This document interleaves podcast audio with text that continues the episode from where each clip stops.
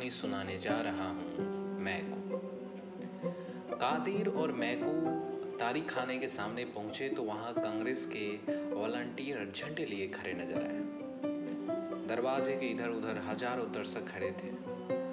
शाम का वक्त था। इस वक्त गली में पियकरों के सिवा और कोई ना आता था।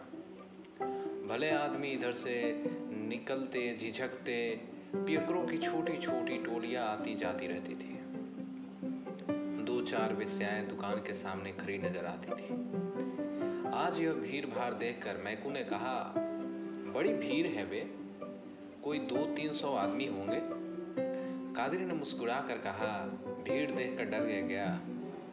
यह सब हुर हो जाएँगे, एक भी ना टिकेगा। यह लोग तमाशा देखने आए हैं। लाठियाँ खाने नहीं आए मैकू ने संदेह के स्वर में कहा, पुलिस के सिपाही भी बैठे हैं। ठेकेदार ने तो कहा था, पुलिस ना बोलेगी। कादिर हाँ बे, पुलिस ना बोलेगी। तेरी नानी क्यों मरी जा रही है? पुलिस वहाँ बोलती है, जहाँ चार पैसे मिलते हैं या जहाँ कोई औरत का मामला होता है, ऐसी बेफजूल बातों में पुलिस नहीं पड़ती। पुलिस तो और सह दे रही है। ठेकेदार से साल में सैकड़ों रुपए मिलते हैं। पुलिस इस वक्त उसकी मदद ना करेगी तो कब करेगी? मैकू, चलो, आज इस हमारे भी सीधे हुए, मुफ़्त में पिएँगे अलग, मगर सुनते हैं, कांग्रेस वालों में बड़े बड़े मलदार लोग शरीक हैं। वह कहीं हम लोगों से कसर निकाले तो बुरा होगा। कादिर, अबे कोई कसर वसर नहीं निकालेगा। तेरी जान क्यों निकल रही है? कांग्रेस वाले किसी पर हाथ नहीं उठाते, चाहे कोई उन्हें मार ही डाले।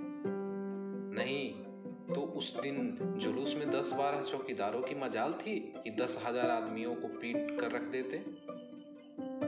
चार तो वहीं ठंडे हो गए थे, मगर एक ने हाथ नहीं उठाया। इनके जो महात्मा हैं, वो बड़े भारी फकीर हैं। उनका हुक्म है कि चुपके से मार खा लो, लड़ाई मत करो। यूँ बातें करते करते दोनों तारी खाने के द्वार पर पहुँच गए। एक स्वयं सेवक हाथ जोड़कर सामने आया और बोला, भाई साहब, आपके मज़हब में ताड़ी हराम है।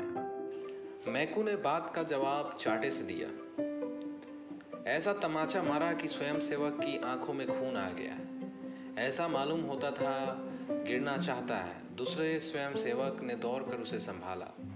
पाँचों उंगलियाँ का रक्तमय प्रतिबिंब झलक रहा था। मगर वॉलंटियर तमाचा खाकर भी अपने स्थान पर खड़ा रहा मैकू ने कहा, अब हटता है कि और लेगा?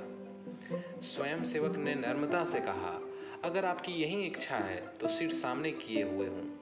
जितना चाहिए मार लीजिए, मगर अंदर ना जाइए। यह कहता हुआ वो मैकू के सामने बैठ गया। मैकू ने स्वयं सेवा के चेहरे पर निगाह डाली। उसकी पाँचों उंगलियाँ के निशान झलक रहे थे। मैकू ने उसके पहले अपनी लाठी से टूटे हुए कितने ही सर देखे थे, पर आज किसी गलानी उसे कभी ना हुई थी। वह पाँचों उंगलियों के निशान किसी पंचसूल की भांति उसके हृदय में चुभ रहे थे। कादिर चौकीदारों के पास खड़ा सिगरेट पीने लगा।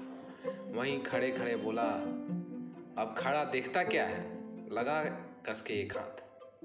मैकू ने स्वयं सेवक से कहा, तुम उठ जाओ, मुझे अंदर जाने दो। आप मेरी छाती पर पाँव रखकर चले जा सकते हैं। मैं कहता हूँ, उठ जाओ। मैं अंदर तारी ना पीऊँगा। एक दूसरा ही काम है। उसने यह बात कुछ इस दृढ़ता से कही कि स्वयं सेवक उठकर रास्ते से हट गया मैकू ने मुस्कुरा कर उसकी ओर ताका। स्वयं सेवक ने फिर हाथ जोड़कर कहा, अपना वादा भूल ना जाना। एक चौकीदार बोला लात के आगे भूत भागता है। एक ही तमाचे में ठीक हो गया। कादिर ने कहा, यह तमाचा बच्चा को जन्म भर याद रहेगा। मैकू के तमाचे सह लेना मामूली काम नहीं है। चौकीदार, आज ऐसा ठोको इन सबों को कि फिर इधर आने का नाम ना ले। कादिर, खुदा ने चाहा तो फिर उधर आएँगे भी नहीं। मगर है सब बड़े हिम्मती, जान को हथेली पर लिए फिरते हैं।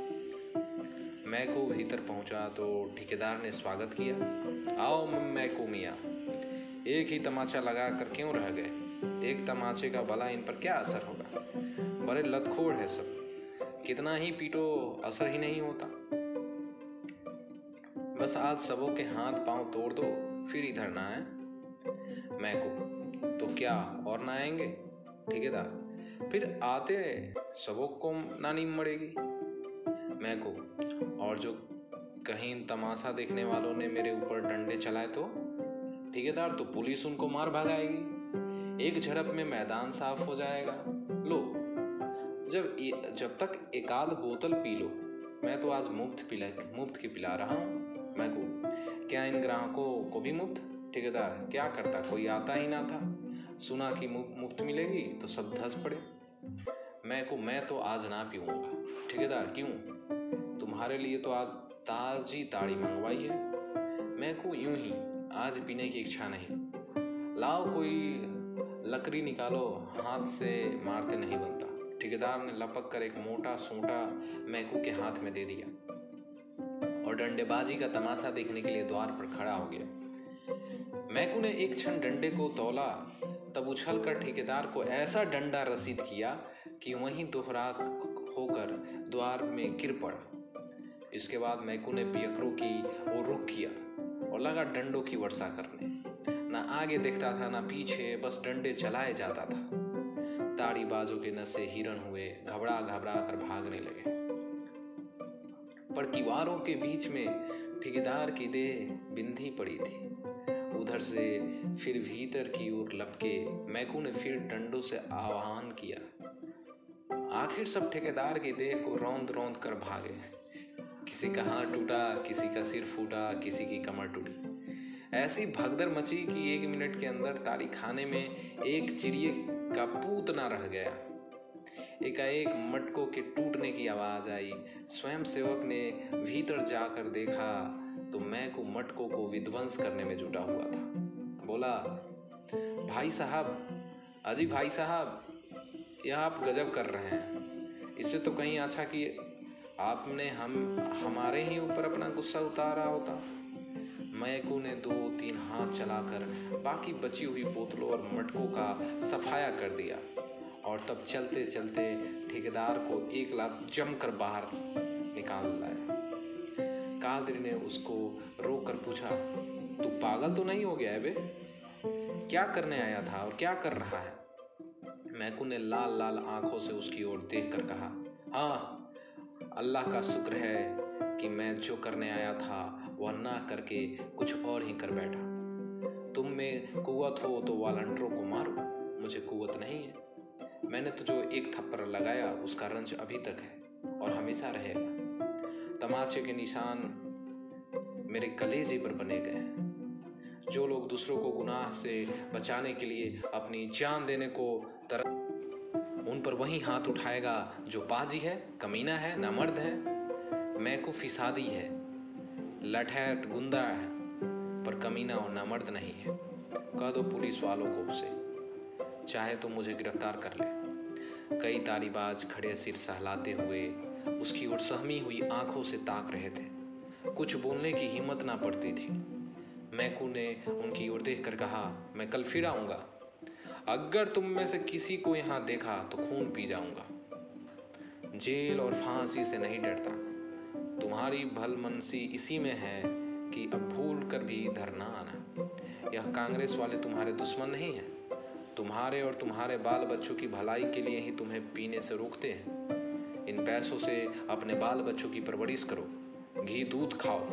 घर में तो फाके हो रहे हैं। घरवाली तुम्हारे नाम का को रो रही है और तुम यहाँ बैठे पी रहे लानत है इस नशेबाजी पर। मैकू ने वही डंडा फेंक दिया और कदम बढ़ाता हुआ घर चला। इस वक्त तक हज़ारों आदमियों का हुजूम हो गया था। सभी श्रद्धा, प्रेम और गर्व की आँखों से मैकू को देख रहे थे। धन्यवाद। यह थी प्रेमचंद्र की कहानी।